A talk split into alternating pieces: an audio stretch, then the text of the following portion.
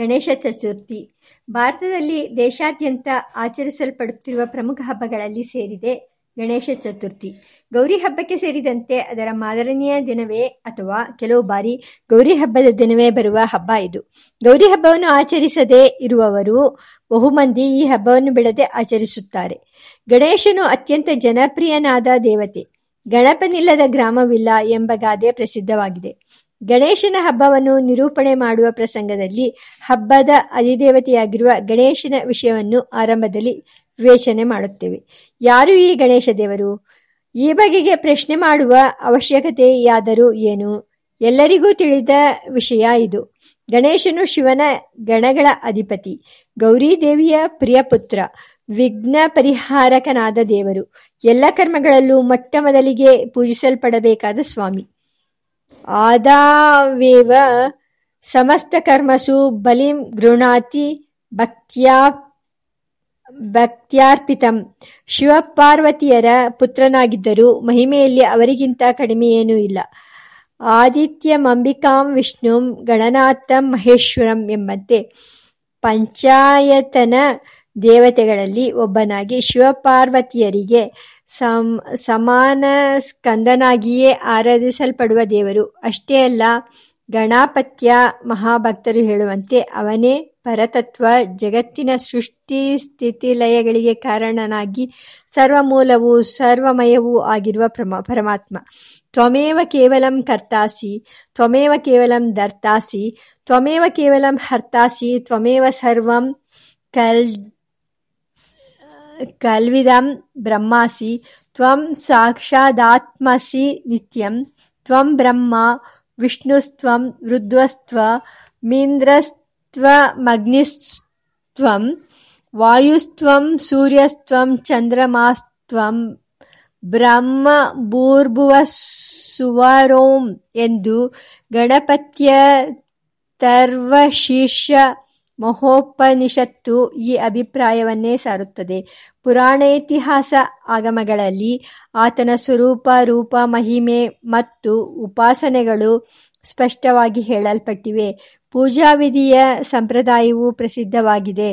ಹೀಗಿರುವಾಗ ಈ ಗಣೇಶ ದೇವರು ಯಾರು ಎಂದು ವಿಚಾರ ಮಾಡುವುದೇತಕ್ಕೆ ಎಂದು ಕೆಲವರು ಪ್ರಶ್ನಿಸಬಹುದು.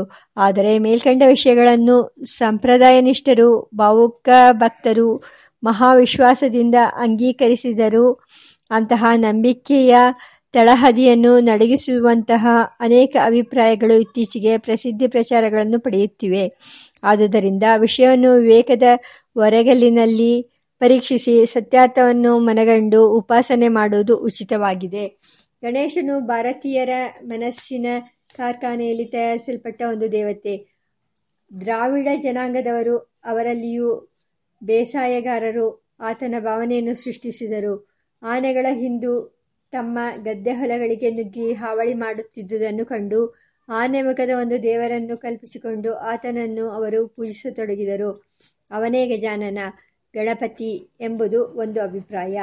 ಅವನು ಧಾನ್ಯಗಳ ದೇವರು. ಅದಕ್ಕೆ ಅವನಿಗೆ ಧಾನ್ಯದ ತೊಂಬೆಗಳಂತಿರುವ ದೊಡ್ಡ ಹೊಟ್ಟೆ ಇರುವುದು. ಧಾನ್ಯ ಇರುವ ಜಾಗದಲ್ಲಿ ಅವನ್ನು ಕಡಿಯುವ ಇಲಿಗಳು ಇರುತ್ತವೆ. ಅದಕ್ಕೆ ಅವನಿಗೆ ಇಲಿಯು ವಾಹನವಾಗಿ ಕಲ್ಪಿತವಾಗಿ ವಾಯಿತು. ಹಾವು ಇಲಿಯನ್ನು ತಿಂದು ಹಾಕುತ್ತದೆ. ತೊಂಬೆಯನ್ನು ಕಟ್ಟುವ ಹಗ್ಗದಂತೆಯೂ ಇದೆ. ಆದ್ದರಿಂದ ಅವನ ಹೊಟ್ಟೆಯಲ್ಲಿ ಹಾವು ಕಟ್ಟಲ್ಪಟ್ಟಿರುವ ಭಾವನೆ ಬೆಳೆಯಿತು ಎಂಬುದು ಮತ್ತೊಂದು ಅಭಿಪ್ರಾಯ. ವಿಜ್ಞಾನಿಗಳು ಹೇಳುವ ಸೃಷ್ಟಿಯ ವಿಕಾಸವಾದಕ್ಕೂ ನಮ್ಮ ಪುರಾಣಗಳು ಹೇಳುವ ದಶಾವತಾರ ಕಲ್ಪನೆಗೂ ಹೋಲಿಕೆಯುಂಟು. ದಶಾವತಾರಗಳಲ್ಲಿ ಮೊದಲು ಕೇವಲ ನೀರಿನಲ್ಲಿರುವ ಮತ್ಸ್ಯ ಅವತಾರ, ಅನಂತರ ನೀರು ನೆಲ ಎರಡರಲ್ಲೂ ಇರಬಲ್ಲ ಆಮೆಯ ಅವತಾರ, ಅನಂತರ ಬಹಳ ಕಾಲದ ಮೇಲೆ ಭೂಮಿಯಲ್ಲಿ ಮಾತ್ರವೇ ವಾಸಿಸುವ ಮನುಷ್ಯನ ಸೃಷ್ಟಿಯಾಯಿತು. ಆಗ ಅವನ ರೂಪವು ಅರ್ಧ ಪ್ರಾಣಿ ಅರ್ಧ ಮನುಷ್ಯ ಇದ್ದಿರಬೇಕೆಂಬ ಭಾವನೆ ಬಂದಿತು. ಇಂತಹ ಕಲ್ಪನೆಗಳ ಫಲವಾಗಿ ನರಸಿಂಹ, ಹಯಗ್ರೀವ, ತುಂಬುರರು ಮತ್ತು ಗಜಾನನರು ಹೊರಬಂದರು. ಅವರಲ್ಲಿ ಕೊನೆಯವನೇ ಗಣಪತಿ. ಅರ್ಧ ಮನುಷ್ಯ ಅರ್ಧ ಪ್ರಾಣಿಯಾದ ದೇವತೆಗಳ ಕಲ್ಪನೆಗೆ ಗ್ರೀಕ್ ಜನಾಂಗದಲ್ಲಿಯೂ ಕಲ್ಪನೆ ಗ್ರೀಕ್ ಜನಾಂಗದಲ್ಲಿಯೂ ಇತ್ತು. ಕ್ರಿಸ್ತಪೂರ್ವ ಯುಗದಿಂದಲೂ ಇತ್ತು. ಈ ಕಾಲದಲ್ಲಿಯೂ ಅಥವಾ ಇದಕ್ಕೆ ಹತ್ತಿರದ ಕಾಲದಲ್ಲಿಯೂ ಭಾರತೀಯರಲ್ಲಿ ಕಲ್ಪಿತನಾದ ದೇವತೆ ಗಜಾನನ ಎಂಬ ಅಭಿಪ್ರಾಯವನ್ನು ನೋಡುತ್ತೇವೆ. ಈಗ ನಾವು ಪೂಜಿಸುವ ಗಣಪತಿಯು ಮೌಲಿಕವಾಗಿ ಆರ್ಯರ ದೇವತೆಯಲ್ಲ. ದೇವೇತೆಗಳಲ್ಲಿ ಗಣಪತಿ ಎಂಬ ಪದವಿದ್ದರೂ ಅದಕ್ಕೆ ಅರ್ಥ ಮಂತ್ರ ತಂತ್ರಗಳ ಒಡೆಯ ಅಥವಾ ದೇವಗಣಿಗಳಿಗೆ ಒಡೆಯನಾದ ಇಂದ್ರ ಅಥವಾ ಆರ್ಯ ಜನಾಂಗದ ಗಣಸು ಸಮೂಹಗಳಿಗೆ ನಾಯಕನಾದ ರಾಜನೇ ಮುಂತಾದ ಅಧಿಕಾರಿ ಎಂಬುದಾಗಿತ್ತು. ಆರ್ಯರು ಭಾರತ ದೇಶಕ್ಕೆ ಬಂದಾಗ ಇಲ್ಲಿದ್ದ ದ್ರಾವಿಡರನ್ನು ಯುದ್ಧಗಳಲ್ಲಿ ಸೋಲಿಸಿದರು. ಅವರ ಸಂಸ್ಕೃತಿಯನ್ನು ಸೋಲಿಸಲಾಗಲಿಲ್ಲ. ಅವರ ಸಂಸ್ಕೃತಿಯ ಅನೇಕ ಅಂಶಗಳನ್ನು ತಾವು ಸ್ವೀಕರಿಸಿ ತಮ್ಮ ಸಂಸ್ಕೃತಿಯ ಕೆಲವು ಅಂಶಗಳನ್ನು ಅವರಿಗೆ ಕೊಟ್ಟು ಒಂದು ಸಂಯುಕ್ತ ಸಂಸ್ಕೃತಿಯನ್ನು ಭಾರತಾದ್ಯಂತ ಹರಡಿದರು. ಆ ಸಮಯದಲ್ಲಿ ಆರ್ಯರ ವೇದಗಳಲ್ಲಿದ್ದ ಗಣಗಳ ಒಡೆಯನಾದ ಗಣಪತಿ ದ್ರಾವಿಡರಿಂದ ಪೂಜಿಸಲ್ಪಡುತ್ತಿದ್ದ ಗಜಮುಖ ದೇವತೆಯೊಡನೆ ಒಂದಾಗಿ ಭಾವಿಸಲ್ಪಟ್ಟ. ಗಣಪತಿಯ ಪೂಜೆ ಜನರಲ್ಲಿಯೂ ಉಂಟು. ಬುದ್ಧನೂ ಕೂಡ ಗಜಮುಖನನ್ನು ಗಜಮುಖವನ್ನು ಹೊಂದಿ ಜನರಿಗೆ ತೊಂದರೆ ಕೊಡುತ್ತಿದ್ದ ಒಂದು ಹೆಣ್ಣುಭೂತವನ್ನು ಪಳಗಿಸಿ ಜನಹಿತವನ್ನು ಸಾಧಿಸುವುದಕ್ಕಾಗಿ ಅದನ್ನು ಮದುವೆಯಾದ. ಆ ಭೂತವೇ ಗಣೇಶನೇ. ಅದರಿಂದ ಪುರಾಣಗಳ ಗಣಪತಿಯ ಕಲ್ಪನೆ ಬೆಳೆದಿರಬಹುದು ಎಂಬುದು ಒಂದು ಅಭಿಪ್ರಾಯ.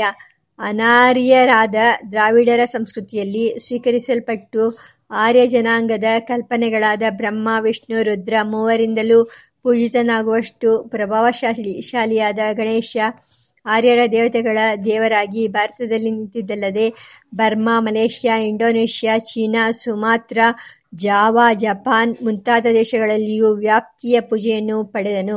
ಅವನಿಗೆ ವಿಘ್ನಗಳನ್ನು ನಿವಾರಿಸುವ ಸಾಮರ್ಥ್ಯ ಇರುವುದಲ್ಲದೆ ವಿಘ್ನಗಳನ್ನು ಉಂಟು ಮಾಡುವ ಸಾಮರ್ಥ್ಯವೂ ಇದೆ. ಅವನು ತಮಗೆ ಒಳ್ಳೆಯದನ್ನು ಮಾಡದಿದ್ದರೂ ತಮ್ಮ ಕೆಲಸಕ್ಕೆ ವಿಘ್ನಗಳನ್ನಾದರೂ ಮಾಡದೇ ಇರಲಿ ಎಂಬ ಉದ್ದೇಶ ಉದ್ದೇಶದಿಂದ ಅವನ ಪೂಜೆಯನ್ನು ಎಲ್ಲರೂ ಮಾಡತೊಡಗಿದರು. ಇಂತಹ ಭಾವನೆ ಮನುಷ್ಯ ಸಹಜವಾದುದು. ಆದ್ದರಿಂದಲೇ ಭಾರತ ದೇಶವಲ್ಲದೆ ಚೀನಾ, ಜಪಾನ್ ಮುಂತಾದ ದೇಶಗಳಲ್ಲಿಯೂ ಗಣೇಶನ ಪೂಜೆಯ ಭಾವನೆ ಹರಡಿತ್ತು. ದಕ್ಷಿಣ ಭಾರತದ ಗಣೇಶ ಉತ್ತರ ಆರ್ಯರ ಮೇಲೆ ಮಾತ್ರವಲ್ಲದೆ ಭಾರತೇತರ ದೇಶಗಳಲ್ಲಿಯೂ ಪ್ರಭಾವವನ್ನು ಬೀರಿದ ಎಂದು ವಿಮರ್ಶೆಯನ್ನು ಮುಂದುವರಿಸುವವರು ಉಂಟು. ಗಣಪತಿಯ ವಿಷಯವು ವೇದ, ಪುರಾಣ, ಇತಿಹಾಸಗಳಲ್ಲಿ ಮತ್ತು ಸ್ಮೃತಿ ಸೂತ್ರ ಇತ್ಯಾದಿಗಳಲ್ಲಿ ಹೇಗೆ ಬಂದಿದೆ ಎಂಬ ವಿಷಯವನ್ನು ವಿದ್ವಾಂಸರು ಹೇಗೆ ಸಂಕ್ಷೇಪಿಸುತ್ತಾರೆ. ಋಗ್ವೇದದಲ್ಲಿ ಗಣಪತಿ ಎಂಬ ಶಬ್ದವು ಬ್ರಾಹ್ಮಣಸ್ಪತಿಯ ಒಂದು ವಿಶೇಷಣವಾಗಿ ಬಳಸಲ್ಪಟ್ಟಿದೆ. ಗಣಾನಾಂ ತ್ವಾ ಗಣಪತಿ ಹವಾಮಹೇ ಕವೀಂ ಕವೀನಾಂ ಉಪಮಶ್ರವಸ್ತಮಂ ಜ್ಯೇಷ್ಠರಾಜಂ ಬ್ರಹ್ಮಣಾಂ ಬ್ರಹ್ಮಣಸ್ಪತ ಆನಶೃಣ್ವನ್ ಉತಿಬಿಹಿ ಊತಿಬಿಹಿ ಸೀದ ಸಾಧನಂ. ಇಂದ್ರನು ಗಣಪತಿಯೆಂದು ಸಂಬೋಧಿಸಲ್ಪಟ್ಟಿದ್ದಾನೆ. ಯಜುರ್ವೇದ ಸಂಹಿತೆಯಲ್ಲಿ ಪಶುಗಳು ರುದ್ರನ ಗಾಣಪತ್ಯಕ್ಕೆ ಸೇರಿವೆ ಎಂದು ಹೇಳಿದೆ. ಗಣಪತಿಗಳು ಅನೇಕ ಮಂದಿಗಳುಂಟು ಎಂಬ ಉಲ್ಲೇಖವು ವೇದಗಳಲ್ಲಿ ಕಂಡುಬರುತ್ತದೆ. ಗಣಪತಿ ಬೃಶ್ಚ್ಯ ಓ ನಮಃ ಶತರುದ್ರೀಯ. ಗಣೇಶನು ಗಜಮುಖನಾಗಿದ್ದಾನೆ, ಮೂಷಿಕ ವಾಹನಾಗಿದ್ದಾನೆ, ಲಂಬೋದರನಾಗಿದ್ದಾನೆ ಎಂಬ ವಿಷಯ ವೇದದಲ್ಲಿ ಎಲ್ಲಿಯೂ ಕಂಡುಬರುವುದಿಲ್ಲ. ಆತನ ವಾಹನ ಎಂದು ಹೇಳಲ್ಪಟ್ಟಿರುವ ಮೂಷಿಕವನ್ನು ಯಜುರ್ವೇದವು ರುದ್ರನ ಪಶುವೆಂದು ತಿಳಿಸುತ್ತದೆ. ಆ ಕುಸ್ತೇ ಪಶುಹು. ಮಂಗಳ ಕರ್ಮಗಳ ಆರಂಭದಲ್ಲಿ ಗಣೇಶನನ್ನು ಪೂಜಿಸಬೇಕು ಎಂಬ ಅನುಶಾಸನ ಗೃಹ್ಯ ಸೂತ್ರ ಧರ್ಮಸೂತ್ರಗಳಲ್ಲಿ ಎಲ್ಲಿಯೂ ಕಂಡುಬರುವುದಿಲ್ಲ. ಬೋಧಾಯನ ಧರ್ಮಸೂತ್ರದಲ್ಲಿ ವಿಘ್ನವಿನಾಯಕ, ವೀರ, ಸ್ಥೂಲ, ವರದ, ಹಸ್ತಿಮುಖ, ಏಕದಂತ, ಲಂಬೋದರ ಇವರಿಗೆ ತರ್ಪಣ ಕೊಡಬೇಕೆಂದು ದೇವತರ್ಪಣ ಪ್ರಕರಣದಲ್ಲಿ ವಿವ ವಿಧಿಸಿದೆ. ಆದರೆ ಈ ಸೂತ್ರ ಭಾಗವು ಪ್ರಾಮಾಣಿಕವೇ ಎಂಬ ವಿಷಯವು ಖಚಿತವಾಗಿಲ್ಲ. ಮೇಲಿನ ನಾಮಧೇಯಗಳೆಲ್ಲವೂ ವಿನಾಯಕನಿಗೆ ಸಲ್ಲುತ್ತವೆ. ವಿನಾಯಕರು ನಾಲ್ಕು ಮಂದಿ: ಶಾಲಕಂಠಂಕಟ, ಕೂಷ್ಮಾಂಡ ರಾಜಪುತ್ರ, ವಿಸ್ಮಿತ ಮತ್ತು ದೇವಯಜನ ಎಂದು ಮಾನವ ಗೃಹ್ಯ ಸೂತ್ರ ತಿಳಿಸುತ್ತದೆ. ಆದರೆ ಇವೆಲ್ಲ ದುಷ್ಟಭೂತಗಳು. ಇವುಗಳು ಮನುಷ್ಯನನ್ನು ಆಕ್ರಮಿಸಿದಾಗ ಅನಿಷ್ಟ ಫಲಗಳುಂಟಾಗುತ್ತವೆ. ಇವುಗಳ ಆಕ್ರಮಣದಿಂದ ಬಿಡುಗಡೆ ಪಡೆಯುವ ಕರ್ಮಗಳನ್ನು ಶಾಸ್ತ್ರವು ವಿಧಿಸುತ್ತದೆ. ಮಿತ್ರ ಸಂಹಿತ ಎಂಬುದು ವಿನಾಯಕರ ಹೆಸರೆಂದು ಮತ್ತೊಂದು ಗೃಹ್ಯ ಸೂತ್ರವು ಹೇಳುತ್ತದೆ. ಇದರಿಂದ ತಿಳಿಯುವುದೇನೆಂದರೆ, ಆರಂಭ ಕಾಲದಲ್ಲಿ ವಿನಾಯಕರು ಬಗೆ ಬಗೆಯ ವಿಘ್ನಗಳನ್ನು ಮತ್ತು ಅಪಾಯಗಳನ್ನುಂಟು ಮಾಡುವ ದುಷ್ಟ ಶಕ್ತಿಗಳೆಂದೇ ತಿಳಿಯಲ್ಪಟ್ಟಿದ್ದರು. ಅನಂತರ ಕಾಲದಲ್ಲಿ ಅವು ಶುಭವಾದ ದೇವತೆಗಳೆಂದು ತಿಳಿಯಲ್ಪಟ್ಟರು. ವಿನಾಯಕನನ್ನು ಬ್ರಹ್ಮ ಮತ್ತು ರುದ್ರರು ಗಣಗಳ ಅಧಿಪತಿಯನ್ನಾಗಿ ನೇಮಿಸಿದರು. ಇದನ್ನು ವಿಘ್ನಕಾರಿ ಮಾತ್ರವಲ್ಲ, ವಿಘ್ನ ಪರಿಹಾರಕ ಮತ್ತು ವಿಜಯಪ್ರದನೂ ಆಗಿದ್ದಾನೆ ಎಂದು ಯಾಜ್ಞವಲ್ಕ್ಯ ಸ್ಮೃತಿಯು ಹೇಳುತ್ತದೆ. ಅಂಬಿಕೆಯು ಗಣೇಶನ ತಾಯಿ ಎಂದು ಯಾಜ್ಞವಲ್ಕ್ಯ ಸ್ಮೃತಿಯು ಹೇಳುತ್ತದೆ. ಈ ಸ್ಮೃತಿಯಲ್ಲಿ ಏಕದಂತ, ಹೇರಂಬ, ಗಜಾನನ, ಲಂಬೋದರ ಎಂಬ ಗಣೇಶನ ಪ್ರಸಿದ್ಧವಾಗಿರುವ ಹೆಸರುಗಳನ್ನು ಹೇಳ ಹೇಳದೆ ಮಿತ, ಸಂಹಿತ, ಶಾಲಕಟಂಕಟ ಮತ್ತು ಕುಷ್ಮಾಂಡ ರಾಜಪುತ್ರ ಎಂದೇ ಅವನನ್ನು ಹೆಸರಿಸಿದೆ. ಗಣೇಶನು ಯಾರನ್ನಾದರೂ ಆಕ್ರಮಿಸಿದರೆ ಉಂಟಾಗುವ ತೊಂದರೆಗಳನ್ನು ತಿಳಿಸಿದೆ. ಬೋಧಾಯನ ಗೃಹ್ಯ ಶೇಷ ಸೂತ್ರದಲ್ಲಿ ವಿನಾಯಕನನ್ನು ಭೂತಗಳ ಅಧಿಪತಿ, ಹಸ್ತಿಮುಖ, ವಿಘ್ನೇಶ್ವರ ಎಂದು ಕರೆದು ಆತನಿಗೆ ಮೋದಕ ಮತ್ತು ಆಪೂಪಗಳ ನೈವೇದ್ಯವನ್ನು ಅರ್ಪಿಸಲು ಹೇಳಿದೆ. ಮಧ್ಯಯುಗದ ಗಣೇಶ ದೇವರ ವಿಷಯವಾದ ಭಾವನೆಗೆ ಈ ಸೂತ್ರವು ಹತ್ತಿರದ ಗ್ರಂಥ. ಮಹಾಭಾರತದ ವನಪರ್ವ ಮತ್ತು ಅನುಶಾಸನ ಪರ್ವಗಳಲ್ಲಿ ಬರುವ ಗಣೇಶನ ವಿಷಯವು ಮಾನವ ಗೃಹ್ಯ ಸೂತ್ರದಲ್ಲಿ ಗಣೇಶನ ಬಗೆಗೆ ಬರುವ ಅಭಿಪ್ರಾಯವನ್ನೇ ಹೋಲುತ್ತದೆ. ಆದರೆ ಮಹಾಭಾರತದ ಆದಿಪರ್ವದಲ್ಲಿ ಗಣೇಶನು ವೇದವ್ಯಾಸರು ಹೇಳಿದಂತೆ ಮಹಾಭಾರತ ಗ್ರಂಥದ ಉಕ್ತ ಲೇಖನ ಬರೆದನೆಂದು ತಿಳಿಸಿದೆ. ಮಹಾಭಾರತದ ಈ ಭಾಗವು ಪ್ರಕ್ಷಿಪ್ತವೆಂದು ಕೆಲವರ ಮತ. ಎಲ್ಲ ಕರ್ಮಗಳ ಪ್ರಾರಂಭದಲ್ಲೂ ಮಾತೃದೇವತೆಗಳ ಜೊತೆಗೆ ಗಣಾಧಿಪನನ್ನು ಪೂಜಿಸಬೇಕೆಂದು ಗೋಬಿಲ ಸ್ಮೃತಿಯು ವಿಧಿಸುತ್ತದೆ. ಕಾಳಿದಾಸನು ಗಣೇಶನ ಹೆಸರನ್ನು ಉಲ್ಲೇಖಿಸುವುದಿಲ್ಲ. ಗಣೇಶನು ವಿಘ್ನಾಧಿಪತಿ, ವಿದ್ಯಾಧಿಪತಿ ಮತ್ತು ಹಸ್ತಿಮುಖನಾಗಿದ್ದಾನೆ ಎಂದು ಬಾಣಭಟ್ಟನ ಹರ್ಷಚರಿತವು ತಿಳಿಸುತ್ತದೆ. ಭವಭೂತಿ ಮಹಾಕವಿಯ ಮಹಾವೀರ ಚರಿತವು ಹೇರಂಬನ ದಂತವನ್ನು ಉಲ್ಲೇಖಿಸುತ್ತದೆ. ವಾಮನ ಪುರಾಣವು ಆತನ ಉತ್ಪತ್ತಿಯ ವಿಷಯದಲ್ಲಿ ವಿಚಿತ್ರವಾದ ಕಥೆಯನ್ನು ಹೇಳುತ್ತದೆ. ಮತ್ಸ್ಯ ಪುರಾಣವು ಗಣೇಶನ ವಿಗ್ರಹಗಳನ್ನು ಹೇಗೆ ಮಾಡಬೇಕೆಂಬುದನ್ನು ತಿಳಿಸುತ್ತದೆ. ಅಲ್ಲಿ ಮೂಷಕ ವಾಹನ ಗಣೇಶನ ವಿಷಯವನ್ನು ನಿರ್ದೇಶಿಸಿ ಮಹಾಭೂತಘಟ ಎಂಬ ಮಹಾದಾನವನ್ನು ತಿಳಿಸಲಾಗಿದೆ. ಭವಿಷ್ಯ ಪುರಾಣ ಮತ್ತು ಅಗ್ನಿಪುರಾಣಗಳು ಭಾದ್ರಪದ ಮಾಸದ ಚತುರ್ಥಿಯಂದು ಗಣೇಶನ ಪೂಜೆ ಮಾಡಬೇಕೆಂದು ತಿಳಿಸುತ್ತವೆ. ಗಣೇಶನನ್ನು ಉಲ್ಲೇಖಿಸುವ ಅತ್ಯಂತ ಪ್ರಾಚೀನವಾದ ಶಿಲಾಲೇಖನ ಏಳನೇ ಶತಮಾನದ ಮಧ್ಯಕಾಲಕ್ಕೆ ಸೇರಿದ್ದು. ಹಿಂದೂಗಳು ಮಾತ್ರವಲ್ಲದೆ ಜನರು ಕೂಡ ಈತನನ್ನು ಪೂಜಿಸುವ ಸಂಪ್ರದಾಯವು ಆಚಾರ ದಿನಕರ ಎಂಬ ಜೈನ ಗ್ರಂಥದಲ್ಲಿ ಕಂಡುಬರುತ್ತದೆ. ಆತನಿಗೆ ಎರಡು, ನಾಲ್ಕು, ಆರು, ಒಂಬತ್ತು, ಹದಿನೆಂಟು ಅಥವಾ ನೂರ ಎಂಟು ಹಸ್ತಗಳೆಂದು ಆ ಗ್ರಂಥವು ತಿಳಿಸುತ್ತದೆ. ಆತನು ಏಕದಂತ, ದ್ವಿದಂತ ಅಥವಾ ಚತುರ್ದಂತನಾಗಿರಬಹುದೆಂಬ ಉಲ್ಲೇಖನವನ್ನು ನರಸಿಂಹ ಪುರಾಣದಲ್ಲಿ ನೋಡುತ್ತೇವೆ. ಏಕದಂತಂ ದ್ವಿದಂತಂ ಚ ಚತುರ್ದಂತಂ ಚತುರ್ಭುಜಂ ಯಕ್ಷಂ ತ್ರಿಶೂಲಹಸ್ತಂ ಚ ರಕ್ತನೇತ್ರಂ ವರಪ್ರದಂ. ಗಣೇಶನ ಉಲ್ಲೇಖ ಕಾಲಾನುಕ್ರಮದಲ್ಲಿ ಯಾವ ಯಾವ ಪ್ರಮಾಣ ಗ್ರಂಥಗಳಲ್ಲಿ ಸಿಕ್ಕುತ್ತದೆ ಎಂಬುದನ್ನು ಆಧುನಿಕ ವಿದ್ವಾಂಸರು ಮೇಲ್ಕಂಡ ಮೇಲ್ಕಂಡಂತೆ ಸಂಗ್ರಹಿಸಿ ಅದರ ಆಧಾರದ ಮೇಲೆ ಗಣೇಶನ ಕಲ್ಪನೆ ಹೇಗೆ ಬೆಳೆದು ಬಂದಿದೆ ಎಂಬುದನ್ನು ತೀರ್ಮಾನಿಸಲು ಪ್ರಯತ್ನಪಟ್ಟಿ ಪ್ರಯತ್ನ ಮಾಡಿದ್ದಾರೆ. ಅಂತಹ ಕೆಲವು ಅಭಿಪ್ರಾಯಗಳು ಹೀಗಿವೆ: ವೇದಗಳಲ್ಲಿ ಗಣೇಶನ ದರ್ಶನವಿಲ್ಲ. ಶ್ರುತಿಕಾಲದ ನಂತರ ಮತ್ತು ಪುರಾಣ ಕಾಲಗಳ ಮಧ್ಯದಲ್ಲಿ ಹೇಗೋ ಬಂದು ದೇವತೆಗಳ ಶ್ರೇಣಿಯಲ್ಲಿ ಸ್ಥಾನ ಗಳಿಸಿದ ಬುದ್ಧ ಹಾಗೂ ಪುರಾಣಗಳ ಅಂತರ ಸುಮಾರು ಒಂದು ಸಾವಿರ ವರ್ಷಗಳಾಗಿರಬಹುದು. ಈ ನಡುವೆ ಆತನು ಆರ್ಯರ ದೇವರಲ್ಲಿ ಬಂದು ಸೇರಿಕೊಂಡಿರಬೇಕು. ಪುರಾಣ ಕಾಲಕ್ಕೆ ಮೊದಲೇ ಮಹಾಯಾನ ಬೌದ್ಧ ಸಂಪ್ರದಾಯ ವಿಕಸಿತವಾಗಿತ್ತು. ಅದರಲ್ಲಿ ಗಣೇಶನ ವರ್ಣನೆಗಳು ಬಂದಿವೆ. ಬೌದ್ಧ ಶಿಲ್ಪದ ಗಣೇಶನಿಗೆ ಯಜ್ಞೋಪವೀತವಿಲ್ಲ. ಆರ್ಯರು ಬ್ರಹ್ಮಾವರ್ತದ ಕಡೆ ಬಂದಾಗ ದ್ರಾವಿಡರೇ ಮುಂತಾದ ಅನಾರ್ಯರೊಡನೆ ಯುದ್ಧ ಮಾಡಬೇಕಾಗಿ ಬಂದಿತ್ತು.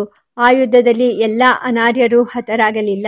ಆರ್ಯರಂತೆ ನಾಗರಿಕತೆಯಲ್ಲಿ ಮೊದಲಿನಿಂದಲೂ ಉನ್ನತ ಸ್ಥಿತಿಯಲ್ಲಿದ್ದ ಅನಾರ್ಯರು ಆರ್ಯರ ಸಂಸ್ಕೃತಿಯನ್ನು ತಮ್ಮ ಸಂಸ್ಕೃತಿಯಲ್ಲಿ ಸೇರಿಸಿಕೊಂಡು ಮೊದಲಿನಂತೆ ನಿರ್ಭೀತರಾಗಿ ವಾಸಿಸುತ್ತಿದ್ದರು. ಆರ್ಯರು ತಮ್ಮ ಸಹವಾಸಿಗಳಾದ ಅನಾರ್ಯರಿಂದ ಕೆಲವು ಪಾಶ್ಯ ದೇವತೆಗಳನ್ನು ತೆಗೆದುಕೊಂಡರು. ನಾಗ, ಭೈರವ ಇತ್ಯಾದಿ ಅನಾರ್ಯರ ಕೊಡುಗೆಗಳಾಗಿವೆ.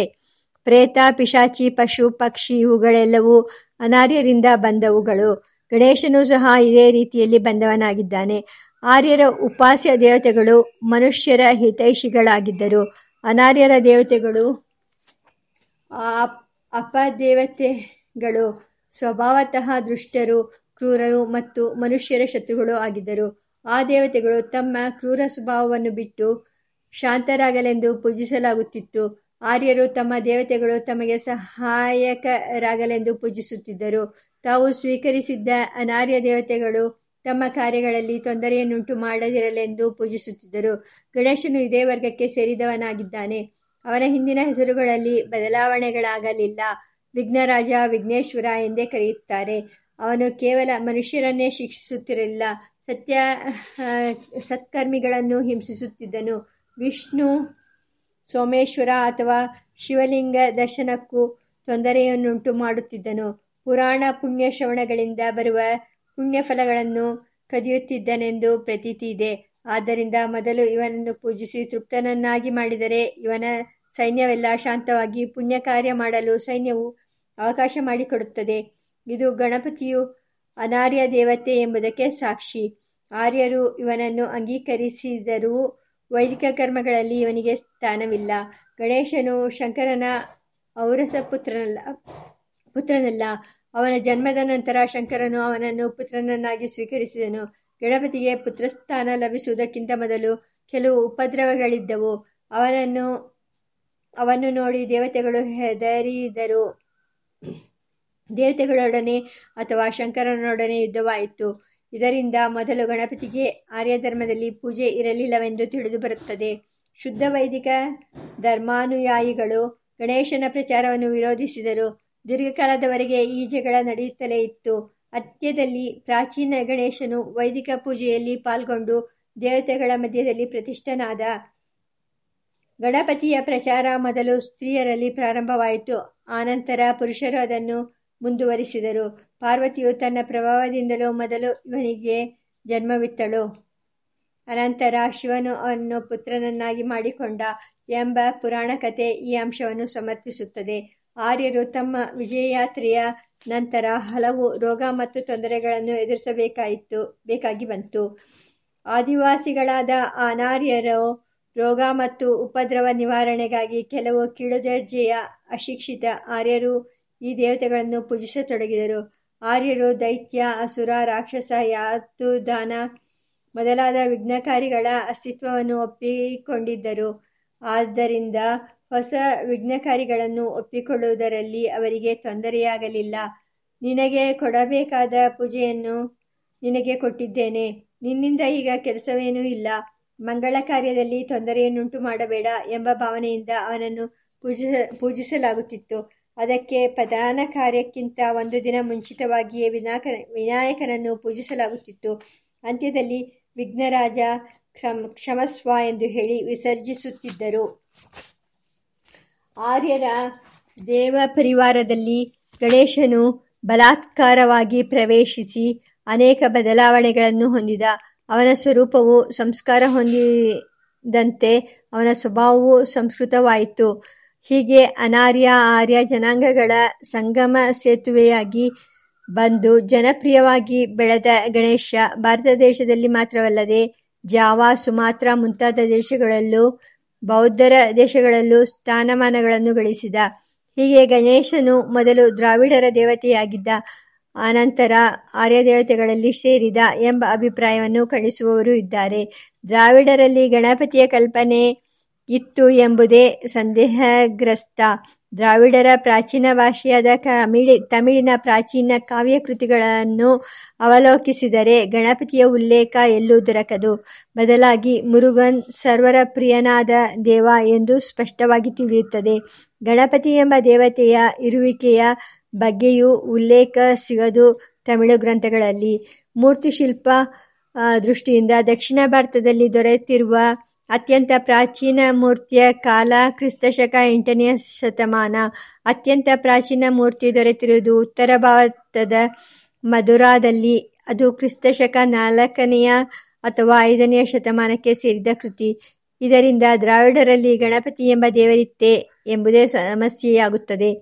ಆಧುನಿಕ ವಿದ್ವಾಂಸರು ಗಣೇಶನ ವಿಷಯವಾಗಿ ನಮಗೆ ಇಲ್ಲಿಯವರೆಗೂ ದೊರೆತಿರುವ ಸಾಹಿತ್ಯ, ಶಿಲಾಶಾಸನ, ಚಿತ್ರ, ಶಿಲ್ಪ, ವಿಗ್ರಹ ಮುಂತಾದ ಪ್ರಮಾಣಗಳನ್ನು ಚೆನ್ನಾಗಿ ಪರಿಶೀಲಿಸಿದ್ದಾರೆ.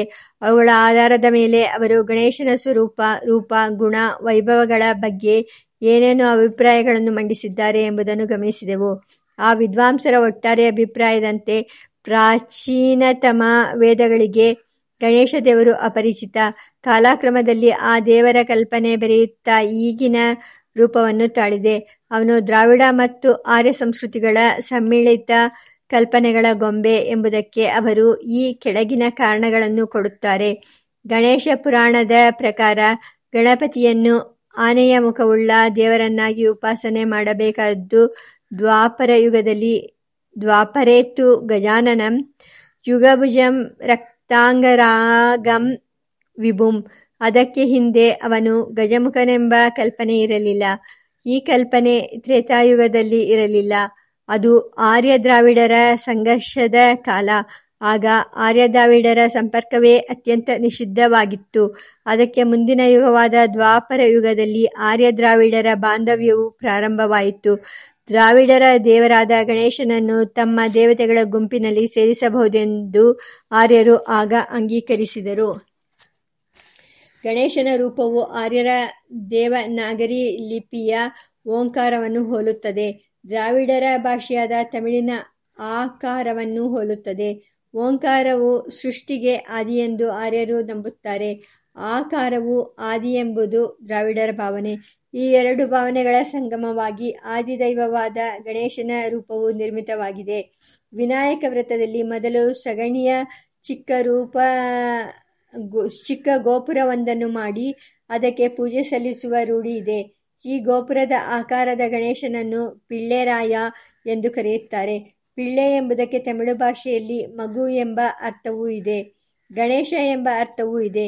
ಗಜಾನನ ಗಣಪತಿಯ ಪೂಜೆಗೂ ಮೊದಲು ಪಿಳ್ಳೆಯಾರ್ ಪೂಜೆ ನಡೆಯಬೇಕೆಂಬ ವಿಧಿ ಇರುವುದಕ್ಕೆ ಕಾರಣವೇನೆಂದರೆ ಗಣೇಶನು ಮೊದಲು ದ್ರಾವಿಡರ ದೈವವು ಮಾತ್ರ ಆಗಿದ್ದುದು.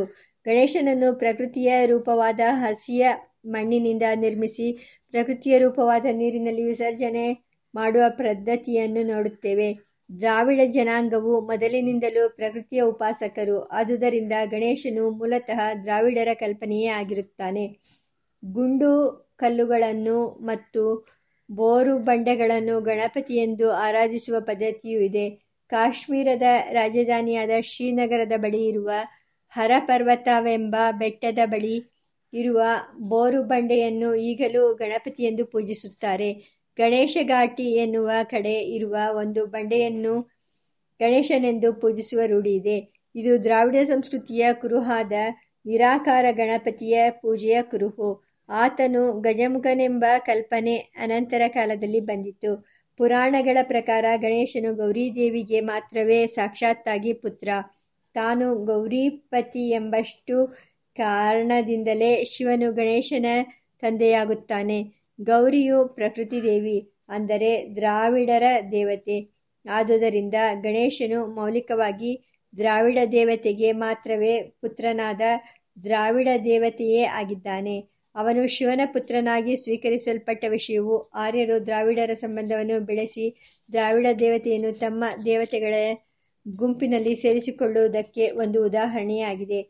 ಗೌರಿ ಗಣೇಶರಿಗೆ ಇರುವಷ್ಟು ನಿಕಟ ಸಂಬಂಧ ಶಿವ ಗಣೇಶರಿಗೆ ಇಲ್ಲ. ಗಣೇಶನ ಹಬ್ಬವು ಗೌರಿ ಹಬ್ಬಕ್ಕೆ ಸೇರಿದಂತೆ ಬರುತ್ತದೆ. ಶಿವರಾತ್ರಿಗೂ ಗಣೇಶನ ಹಬ್ಬಕ್ಕೂ ತುಂಬ ದೂರ. ಶಿವರಾತ್ರಿಯು ಉಪವಾಸದ ಹಬ್ಬ, ಗೌರಿ ಗಣೇಶ ಇವೆರಡೂ ಊಟದ ಹಬ್ಬಗಳು. ಗಣೇಶನು ಮೌಲಿಕವಾಗಿ ಗೌರಿಗೆ, ಅಂದರೆ ಪ್ರಕೃತಿ ದೇವತೆಗೆ ಮಾತ್ರವೇ ಸಂಬಂಧಪಟ್ಟವನು. ಅವನು ಪ್ರಕೃತಿಯ ಉಪಾಸಕರಿಂದ ದ್ರಾವಿಡರ ದೇವತೆಯೇ ಆಗಿದ್ದಾನೆಂಬುದನ್ನು ಈ ವಿಷಯವು ಸೂಚಿಸುತ್ತದೆ. ಗಣೇಶನಿಗೆ ಆನೆಯ ಮುಖ ಮತ್ತು ಮನುಷ್ಯನ ದೇಹವಿದೆ. ಅವುಗಳಲ್ಲಿ ಮುಖದ ಭಾಗವು ಪ್ರಕೃತಿಯ ಪೂಜಕರಾದ ದ್ರಾವಿಡ ಸಂಸ್ಕೃತಿಯ ಭಾಗ. ದೇಹದ ಉಳಿದ ಭಾಗವು ಮನುಷ್ಯಾಕಾರದ ದೇವತೆಗಳನ್ನು ಜಪಿಸುತ್ತಿದ್ದ ಆರ್ಯ ಸಂಸ್ಕೃತಿಯ ಪ್ರತೀಕ.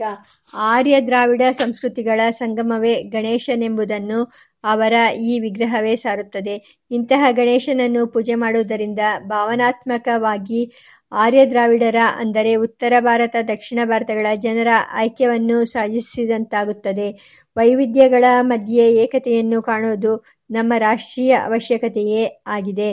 ಆಧುನಿಕ ವಿದ್ವಾಂಸರ ಮೇಲ್ಕಂಡ ಅಭಿಪ್ರಾಯವು ಭೌತಿಕವಾಗಿ ಮೇಲುನೋಟಕ್ಕೆ ಸರಿಯಾಗಿಯೇ ಕಾಣಿಸುತ್ತದೆ.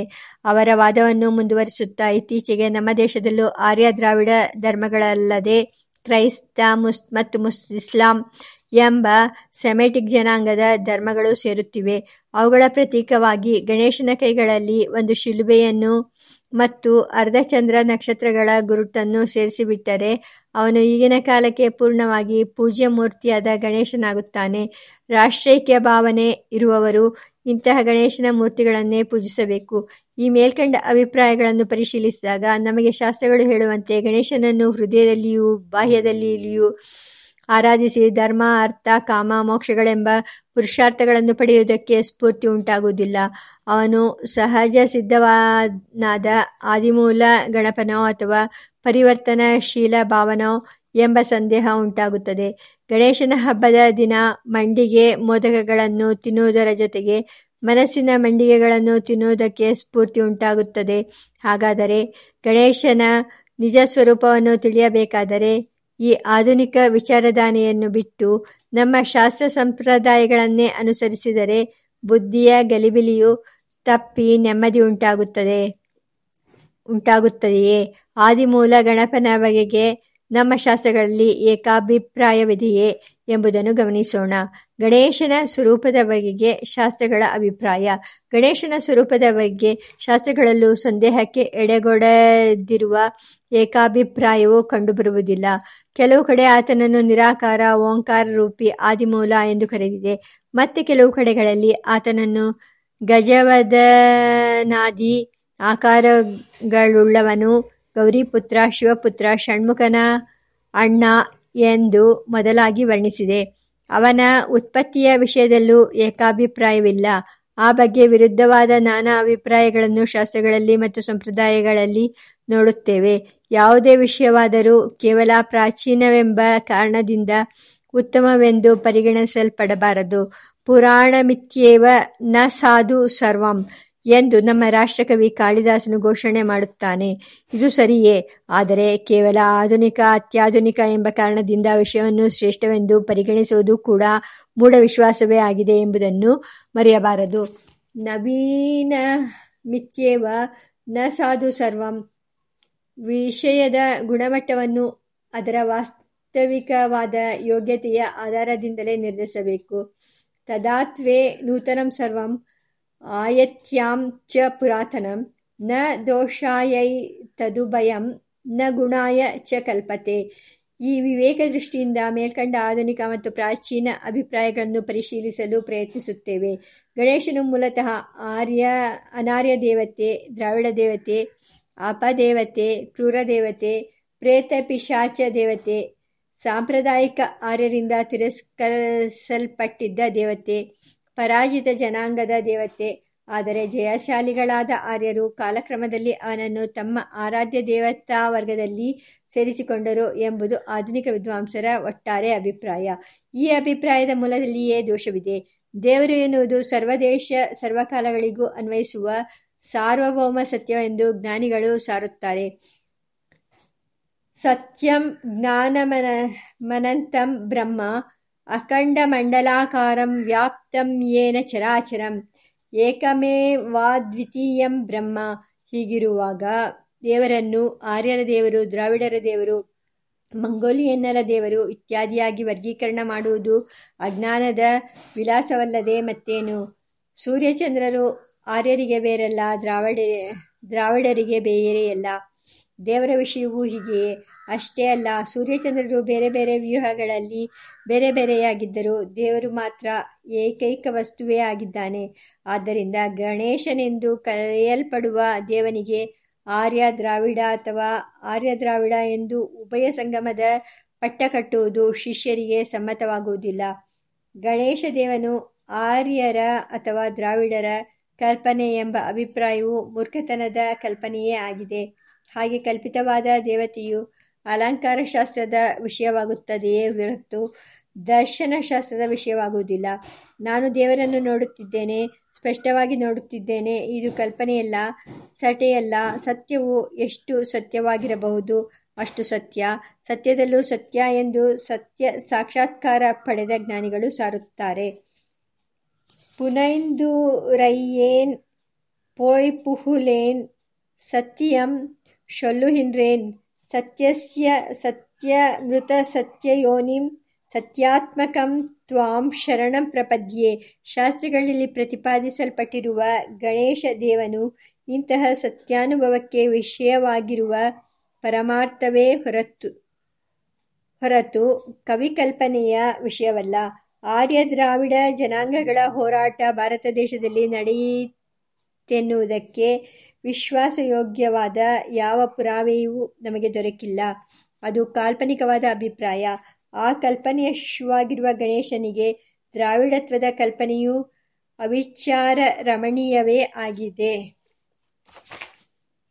ಗಣೇಶನು ಸತ್ಯ ಸ್ವರೂಪನಾದ ಜೀವನ ರೂಪವೇ ಆಗಿದ್ದ ಆಗಿದ್ದರೆ ಅವನನ್ನು ವಿಘ್ನಕರ ವಿಕಟ ಭೂತ ಪ್ರೇತಗಳ ಅಧಿಪತಿ ಇತ್ಯಾದಿಯಾಗಿ ಏಕೆ ಶಾಸ್ತ್ರಗಳಲ್ಲಿ ಕರೆದಿದೆ ಎಂದರೆ ಅವನನ್ನು ವಿಘ್ನಹರ ಪ್ರಸನ್ನವದನ ಸುಂದರ ದೇವದೇವ ಎಂಬುದಾಗಿಯೂ ಶಾಸ್ತ್ರಗಳಲ್ಲಿ ಕರೆದಿರುವುದನ್ನು ಗಮನಿಸಬೇಕು.